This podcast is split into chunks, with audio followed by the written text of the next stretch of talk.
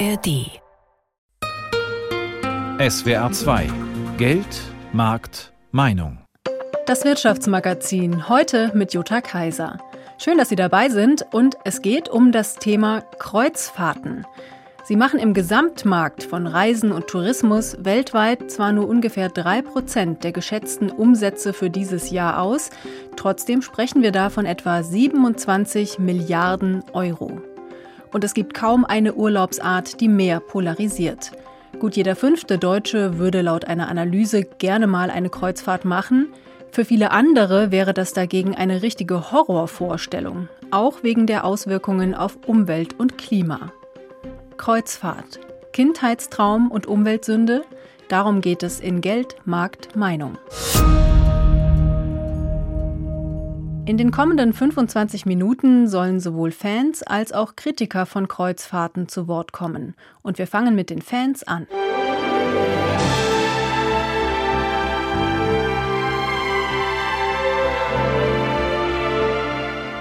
Viele haben es wahrscheinlich sofort erkannt. Das ist die Titelmelodie der ZDF-Serie Traumschiff.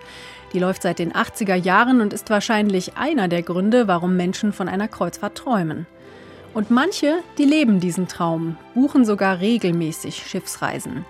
Aber was genau fasziniert die Menschen so an Kreuzfahrten? Wolfgang Brauer ist der Frage nachgegangen. Melanie Bolz aus Grafschaft erinnert sich noch genau an ihre erste Kreuzfahrt. Zehn Jahre ist das her. Damals war sie 22.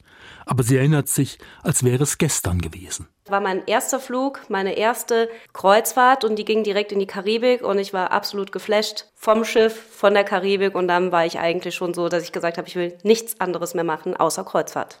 Die zweite Reise hat sie bestätigt. Für die heute 32-jährige Erzieherin ist diese Form des Reisens etwas ganz Besonderes. Die Kreuzfahrt hat halt diese Weite. Das hat für mich so ein Gefühl von Freiheit, der Blick ins Weite, diese Größe des Schiffes und auch einfach dieses Ambiente, was einem geboten wird. Es ist ja alles vorhanden. Es ist das superschöne Restaurant vorhanden, es ist aber auch das Buffet-Restaurant vorhanden, wenn man möchte. Man kann zum Friseur gehen, man kann zum Sport gehen. Man sieht jeden Tag eine andere Destination, nicht nur die Weite des Meeres, sondern natürlich auch gerade in der Karibik diese kleinen Karibikinseln, wo man sonst vielleicht eben nicht so hinkommt. 2017 lernte Melanie Bolz ihren späteren Ehemann Michael kennen und erzählte ihm von ihrer Leidenschaft. Der heute 47-jährige Ingenieur war sofort begeistert durch die Bilder, die sie mir gezeigt hat, durch die Fotoalben, hat mich das schon extrem angesprochen. Dann kam natürlich immer noch so ein bisschen auch der Ingenieur durch, der gesagt hat, oh, so ein großes technisches Konstrukt ist spannend auf jeden Fall. Deswegen wollte ich das unbedingt mal testen. Gesagt, getan. Die beiden buchen ihre erste gemeinsame Kreuzfahrt. Auch Michael Bolze infizierte sich an Bord direkt mit dem Kreuzfahrtvirus. Der sonst eher sachliche Ingenieur wird emotional, wenn er über die inzwischen sechs gemeinsamen Schiffsreisen spricht. Es sind Gerüche, die man irgendwie damit verbindet. Also man geht aufs Schiff und es riecht einfach nach Schiff. Keine Ahnung, ob das das Putzmittel ist oder was die verwenden. Wenn man an Bord ist, das erste Getränk, das erste Mal am Pooldeck stehen, das erste Mal auslaufen. Natürlich spielen da die Reedereien auch mit Emotionen. Jede Reederei hat ihr Auslauflied, das dann abgespielt wird, wenn das Schiff ablegt. Und da kriegt man schon Gänsehaut, wenn man das Lied hört, selbst wenn man es zu Hause hört, ne? weil man einfach so viele schöne Momente damit verbindet. Einer der schönsten emotionalen Momente, der Heiratsantrag von Michael Bolz an seine heutige Frau 2020. Natürlich auf einem Kreuzfahrtschiff. Genauso wie die Hochzeit vor zwei Jahren, getraut vom Kapitän. Die Hochzeit war super, einfach rundum gelungen. Wir haben uns um nichts kümmern müssen, es war einfach perfekt. Im April steht jetzt die siebte gemeinsame Kreuzfahrt an. Ab Mallorca geht es durchs Mittelmeer. Alle zwei Jahre machen sie eine große Kreuzfahrt, auf die sie sparen. Schließlich ist dafür ein fünfstelliger Betrag schnell weg. Trotzdem werden noch viele Kreuzfahrten folgen, da ist sich das Paar sicher. Uns würde zum Beispiel auch eine Expeditionskreuzfahrt reizen. Wir würden gerne mal eine Flusskreuzfahrt machen. Also ich denke mal, bis an unser Lebensende wird uns da die Routen und die Reederei nicht ausgehen. Tendenziell sind wir schon sehr Kreuzfahrt verrückt. Und damit sind die beiden alles andere als allein. Hier ein paar Fakten zu Kreuzfahrten. Der bisherige Passagierrekord. Fast 30 Millionen weltweit. Das war 2019. Dann kam Corona. Die mit Abstand meisten Gäste kommen aus den USA. Auf Platz zwei folgen die Deutschen. Sie machen mehr als drei Millionen Passagiere jährlich aus. Das beliebteste Fahrgebiet ist die Karibik. Bei den Deutschen aber auch das Mittelmeer, Nordeuropa und die Kanaren. Die durchschnittliche Reisedauer liegt bei acht bis zehn Tagen pro Kreuzfahrt. Das größte Kreuzfahrtschiff der Welt bietet Platz für fast 10.000 Gäste und Crewmitglieder. Das klingt alles beeindruckend. Trotzdem, laut einer Umfrage vom Spätsommer 2021 hatten 78 Prozent der Deutschen noch keine Erfahrungen mit Kreuzfahrtschiffen. Aber mal ganz unabhängig davon, ob man eine machen will oder nicht, viele fragen sich, wer kann sich so eine Reise überhaupt leisten? Tamara Land ist unsere Tourismusexpertin und hat zu Kreuzfahrtpreisen recherchiert. Grüß dich. Hallo. Ja, für alle, die da noch keine Erfahrung haben, was muss man denn überhaupt für eine Kreuzfahrt ausgeben? Also das hängt natürlich davon ab, wohin man fährt und wann. Aber so als ganz grobe Hausnummer kann man sagen, man muss so 150 bis 200 Euro pro Tag pro Person rechnen. Da ist allerdings der Flug zum Ablegehafen nicht mit drin. Um das ein bisschen besser zu veranschaulichen, habe ich mal ein konkretes Beispiel rausgesucht. Wenn man jetzt im August neun Tage ins westliche Mittelmeer fährt für zwei Personen, dann müsste man da 4000 Euro rechnen inklusive Flug. Also das ist schon noch ein bisschen teurer als ein normaler Strandurlaub, aber zumindest mal konkurrenzfähig. Und es gibt bestimmt noch Tipps, wie man beim Buchen sparen kann. Was gibt es da so zu beachten? Also da gilt die gleiche Regel wie bei anderen Urlaubsarten auch. Je flexibler man ist, desto mehr kann man sparen. Im Umkehrschluss, wer nicht flexibel ist, der sollte möglichst früh buchen. Wer aber offen ist, was Reisezeitraum, Route und Reederei angeht, der kann auch ruhig abwarten und Last Minute buchen. Und wenn man dann auch noch bereit ist, in der Nebensaison zu fahren und vielleicht bei nicht ganz optimalen Wetterbedingungen aufs Schiff zu gehen, dann kann es auch ein richtiges Schnäppchen werden. Auch da ein konkretes Beispiel. Jetzt im Februar kann man schon für 400 Euro Euro pro Person eine Woche übers Mittelmeer schippern. Warum funktioniert Last Minute denn gut bei Kreuzfahrten? Bei anderen Reisen ist das ja eher nicht mehr so. Ja, weil die Reedereien tatsächlich meistens versuchen, ihre Schiffe möglichst voll zu belegen. Das hat den Hintergrund, wenn die Gäste erstmal an Bord sind, dann bringen sie Umsatz, dann kaufen sie Getränke, sie buchen Ausflüge oder Wellnessmassagen. Und deshalb sind die Reedereien auch bereit, kurzfristig relativ große Rabatte auf Restplätze oder sogenannte Stornokabinen zu geben, wo der Gast eben kurzfristig storniert hat. Der Haken daran ist aber, der der Rabatt bezieht sich auf die Kreuzfahrt, nicht auf den Flug zum Schiff. Also das kann, wenn man das kurzfristig bucht, eben auch nochmal teuer werden. Mhm. Jetzt gibt es aber Kreuzfahrtrouten in der ganzen Welt. Da kann jeder schauen, was für ihn dabei ist. Gibt es denn Routen, die günstiger sind als andere? Also wenn man die Gesamtkosten betrachtet, dann sind Kreuzfahrten von deutschen Häfen oft günstiger, einfach weil man sich den Flug zum Schiff spart.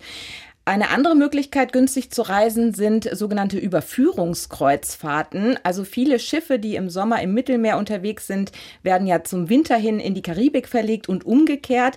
Und damit das Schiff nicht leer fährt, werden solche Fahrten relativ günstig angeboten. Was man dabei aber bedenken sollte, man hat da viele Seetage, es werden wenig Häfen angelaufen.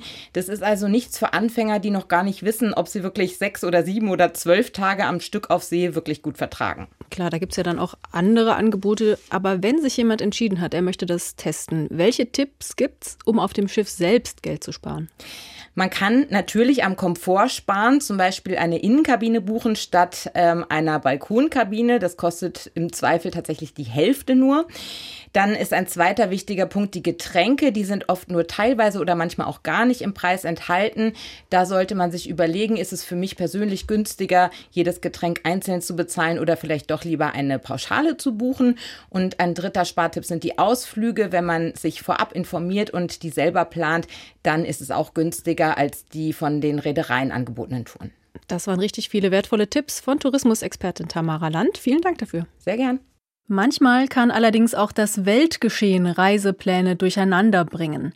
Aktuell haben mehrere Kreuzfahrtanbieter Reisen unter anderem im Roten Meer abgesagt, und zwar wegen des Gaza-Kriegs zwischen Israel und der islamistischen Hamas.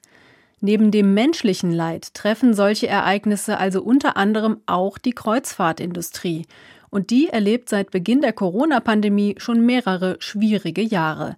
Darüber will ich mit Franz Neumeier sprechen. Er ist Reisejournalist und Experte für Kreuzfahrten. Hallo, Herr Neumeier. Hallo, Frau Kaiser. Ja, der Gaza-Krieg wird die Kreuzfahrtbranche 2024 auf jeden Fall belasten. Dabei sind die Auswirkungen der Pandemie noch gar nicht überwunden. Woran sind die eigentlich immer noch zu spüren? Ja, man muss natürlich realistisch sehen, die äh, Kreuzfahrtreedereien hatten ihre Schiffe zum Teil ja anderthalb Jahre komplett stillstehen mit weiterlaufenden Kosten. Das heißt, die Reedereien haben sehr, sehr hohe Schuldenberge, also im zweistelligen äh, Milliardenbereich, vielleicht an die 100 Milliarden sogar, wenn man alle Reedereien zusammenzählt. Die Schulden müssen wieder abgebaut werden. Das heißt, man merkt an ganz vielen Ecken, dass die Reedereien versuchen, Kosten zu optimieren, hier ein bisschen zu sparen. Ansonsten äh, vor allem daran, dass im Moment zumindest noch wenig neue Schiffe gebaut werden. Da hat die Pandemie einen ziemlichen Dämpfer äh, in die Branche gebracht. Die Werften leiden da ziemlich drunter, weil ihnen einfach die Aufträge äh, fehlen. Das ist vielleicht so das, wo man es im Moment noch am deutlichsten spürt. Genau, und Schiffe ist ein gutes Stichwort, denn gerade ist ja das Highlight des Jahres über die Bühne gegangen. Das größte Passagierschiff der Welt hat seine Jungfernfahrt hinter sich. Und Sie haben das sogar aus nächster Nähe gesehen. Sie waren nämlich kurz davor an Bord. Ist dieses Schiff so eine Art Ansage, dass die Branche in absehbarer Zeit bisherige Rekorde brechen will? Das kann man, denke ich, so sehen, auch wenn natürlich das Schiff äh, geplant und konzipiert wurde noch vor der Pandemie. Also die Planungen für so ein Schiff äh, in dem Fall haben jetzt vor, vor etwa sieben Jahren angefangen. Also es war nicht als, als Ansage an die Branche gedacht, aber im Moment wirkt es ganz sicher so. Und das Schiff hat alle Nachfragerekorde gebrochen. Wenn man sich die Preise für den Sommer anschaut, die liegen also in Dimensionen, wo man auch eine Luxuskreuzfahrt buchen kann, äh, wenn man auf dem Schiff fahren möchte. Also das ist, denke ich, ein, deutliches Signal, dass es einfach sehr schnell wieder mit dem Wachstum weitergehen wird mit der, mit der Kreuzfahrtbranche. Branche. Kommen denn eigentlich neue Routen dazu?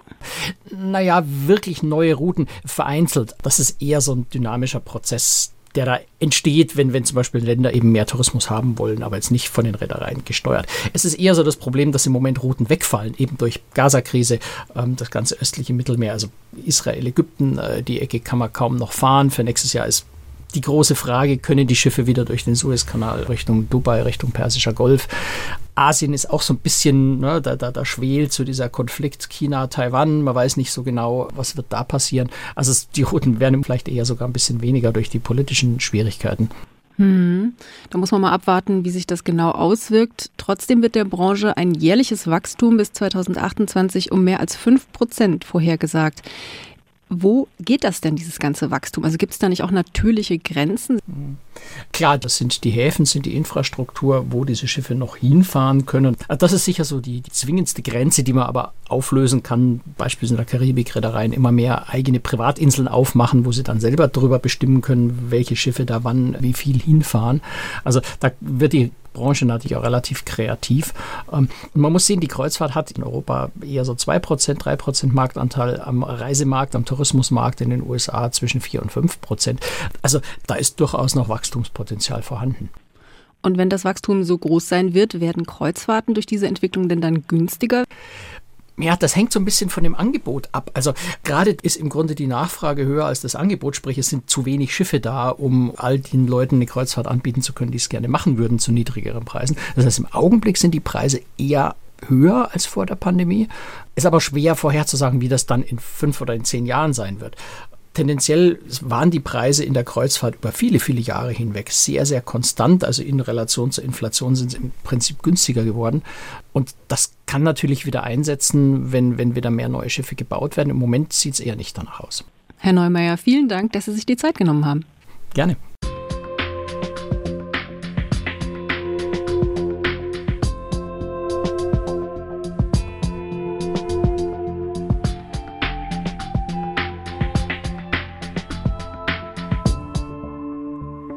Gibt Gründe, Kreuzfahrten kritisch zu sehen. Darauf gehen wir jetzt ein.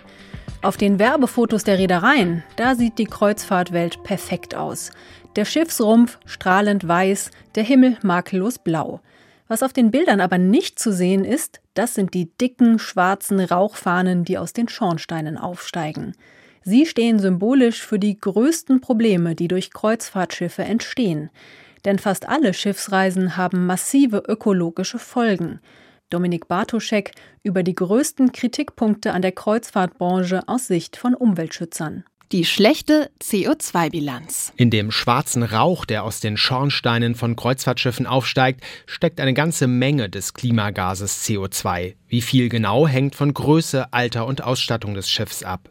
Grundsätzlich aber, sagt das Umweltbundesamt UBA, zählen Kreuzfahrten zur klimaschädlichsten Art des Reisens überhaupt. Denn die Schiffe sind schwimmende Kleinstädte, die Unmengen an Energie verbrauchen. Und die wird durch die Schiffsmotoren erzeugt. Dafür wird Treibstoff verbrannt und dabei entsteht das Klimagas CO2.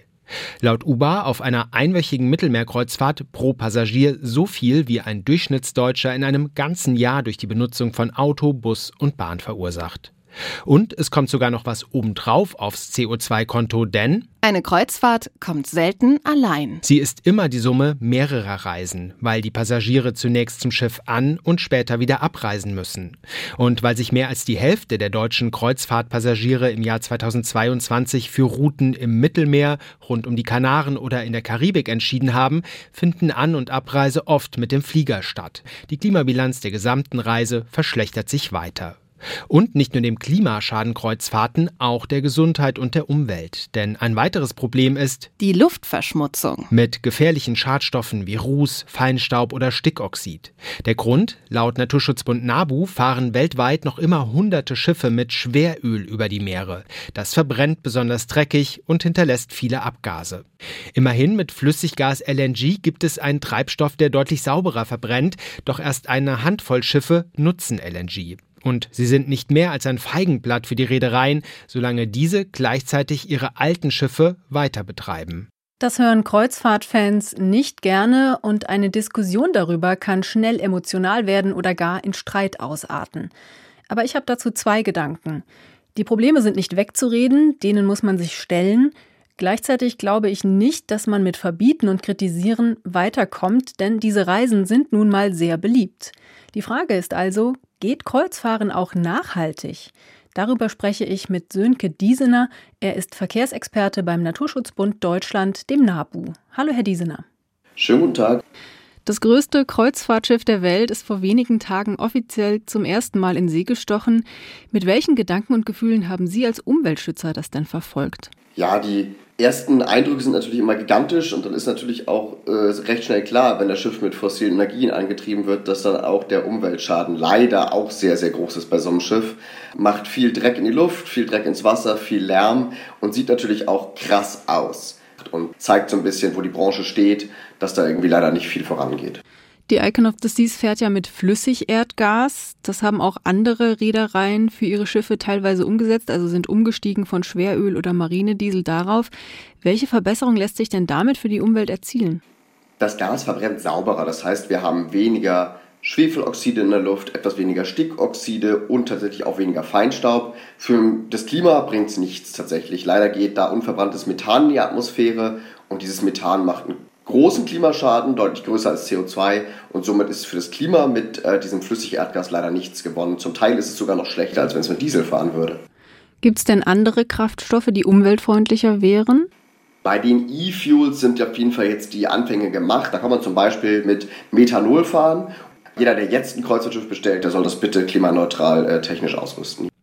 Jetzt gibt es ja auch kleine Kreuzfahrtschiffe, die segeln teilweise. Wäre das auch bei großen Ozeanriesen denkbar? Auf jeden Fall ist der Windantrieb auf See für fast jedes Schiff denkbar. Dafür gibt es Technologien, da gibt es zum Beispiel Rotorsegel, mit denen man dann 10, vielleicht 15 Prozent Antriebsleistung sparen kann. Dass so ein recht großes Kreuzfahrtschiff nur mit Windantrieb funktioniert, das ist ausgeschlossen, weil tatsächlich kann man natürlich mit dem Wind vorankommen. Man muss aber natürlich auf einem Kreuzfahrtschiff auch das große Hotel mit Strom versorgen und das geht mit Wind natürlich leider nicht.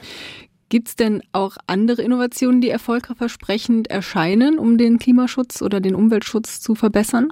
Es gibt viele kleinere Technologien, die die Schiffe deutlich sauberer machen, deutlich effizienter machen. Neben dem Verbrennungsmotor wird bestimmt in Zukunft die Brennstoffzelle und die Batterie eine große Rolle spielen und dort eine ganze Menge Treibstoffe einsparen können und dann direkt den regenerativ an Land erzeugten Strom ins Schiff zu bringen.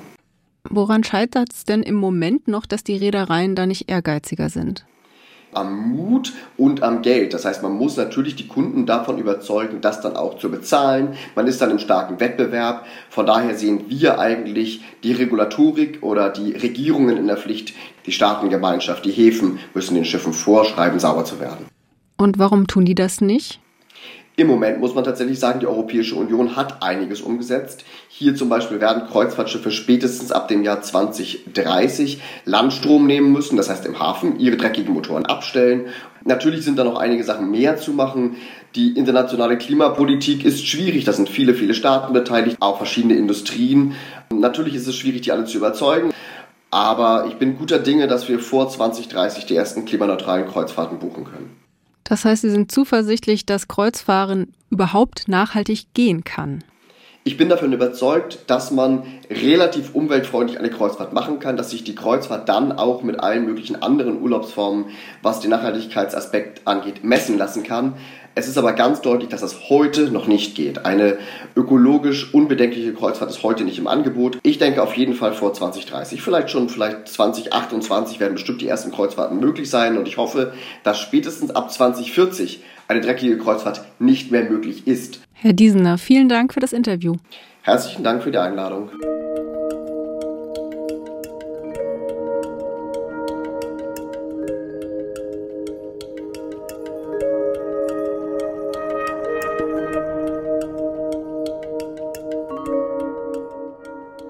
Etwa 80 Prozent der Deutschen, die eine Kreuzfahrt machen, sind auf den Weltmeeren unterwegs. Aber nicht alle zieht es so weit weg. Einige machen eine Flusskreuzfahrt, zum Beispiel auf dem Neckar oder dem Main. Und auch ausländische Touristen erkunden gern per Schiff Deutschland. Unter anderem Amerikaner, Japaner oder Australier wollen den romantischen Rhein erleben. Ein Stopp im hessischen Rüdesheim gehört unbedingt dazu. Aber profitiert die Stadt von den Touristen oder machen nur die Reedereien ihr Geschäft? Birgitta Söhling hat es herausgefunden. Eine halbe Stunde früher als geplant legt die Viva One in Rüdesheim an. Das Schiff ist 135 Meter lang. An Bord sind 170 Gäste. Eine junge Frau kommt die Gangway hinunter. Für sie ist es die erste Flusskreuzfahrt. Aus ökologischen Gründen war sie eigentlich skeptisch. Aber ich bin positiv überrascht. Flusskreuzfahrt bedeutet jetzt auch nicht ewig weit fliegen, um erstmal irgendwo einzuschiffen. Es fühlt sich eigentlich auch alles sehr in Ordnung an. Es stinkt nicht nach Diesel oder so, was man sich jetzt vorstellt. Und der Vorteil ist ganz klar, dass man einfach in kurzer Zeit viele interessante Sachen sieht. Gut gelaunt spannt sie ihren Regenschirm auf. Rüdesheim zeigt sich gerade wirklich nicht von seiner besten Seite. Es ist nass, trüb und windig. Viele Betriebe machen Winterpause. Selbst die Seilbahn rauf zum Germania-Denkmal auf dem Niederwald steht still. Michael Barth hingegen öffnet seinen Souvenirladen an diesem Nachmittag extra für die Kreuzfahrttouristen. Sie spülen Geld in seine Kasse. Vor allem die Gäste aus Übersee greifen zu bei teuren Steifteddys, Hummelfiguren oder Maniküre-Etuis. Für uns ist das eigentlich das richtig gute Publikum. Also alles, was wirklich teuer ist, das verkaufen wir eigentlich an Leute vom Schiff. Am Rheinufer liegt eine Landungsbrücke neben der nächsten. Der Platz hier ist mittlerweile ausgereizt. Die Stadt selbst hat im vergangenen Jahr ihren siebten Anleger gebaut. Im Sommer liegen hier zwei, manchmal drei Hotelschiffe hintereinander. Die Gebühren dafür sind die wichtigste Einnahmequelle der Fremdenverkehrsgesellschaft, sagt deren Chef Dirk Stuckert. Wir haben einen kleinen Millionenbetrag an Umsätzen, die wir durch die Anlegung generieren können. Zudem verkaufen wir auch an den meisten Anlegestellen Frischwasser. Dort bleibt auch der ein oder andere Euro noch hängen. In den letzten zehn Jahren haben die Anlandungen in Rüdesheim sich verdoppelt. Inzwischen sind es geschätzte 300.000 Kreuzfahrttouristen im Jahr. Anders als in den Hotels darf die Stadt auf den Schiffen keine Tourismusabgabe erheben, weil die Gäste auf einer Bundeswasserstraße übernachten. Deshalb gibt es nur Schätzungen darüber, wie viele es tatsächlich sind. Manche Anlieger fühlen sich gestört. Oliver Richter, Inhaber des Campingplatzes am Rheinufer, hört von seinen Gästen vor allem Klagen über das Getucker. Es ist teilweise schon ein bisschen nervig, wenn nachts die Motoren am Brummen sind. Das ist für die Gäste nicht so berauschend. Demnächst sollen die Schiffe hier Landstrom bekommen, damit es ruhiger wird. Auch manche Hoteliers beäugen die Schiffe als unerwünschte Konkurrenz. Marisa Nieten vom Hotel Rüdesheimer Schloss kontert, man müsse den Gästen nur was bieten.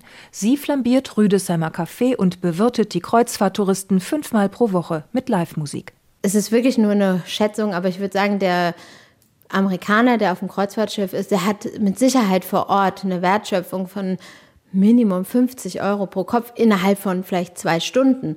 Es ist durch die Kreuzfahrtgäste nie überfüllt. Es bringt einfach nur Leben in unsere Stadt und das ist ein ganz großer Mehrwert für uns alle.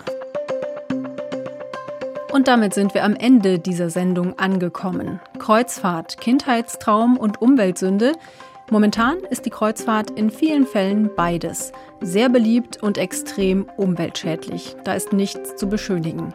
Aber schon heute gibt es Reedereien und konkrete Schiffe, die zumindest eine bessere Umweltbilanz vorweisen können als andere. Und es gibt Hoffnung für die Zukunft. Der Verkehrsexperte des Naturschutzbunds geht davon aus, dass bis 2030 die erste klimaneutrale Kreuzfahrt angeboten wird. Das war Geld, Markt, Meinung für heute. Mein Name ist Jutta Kaiser. Vielen Dank fürs Zuhören.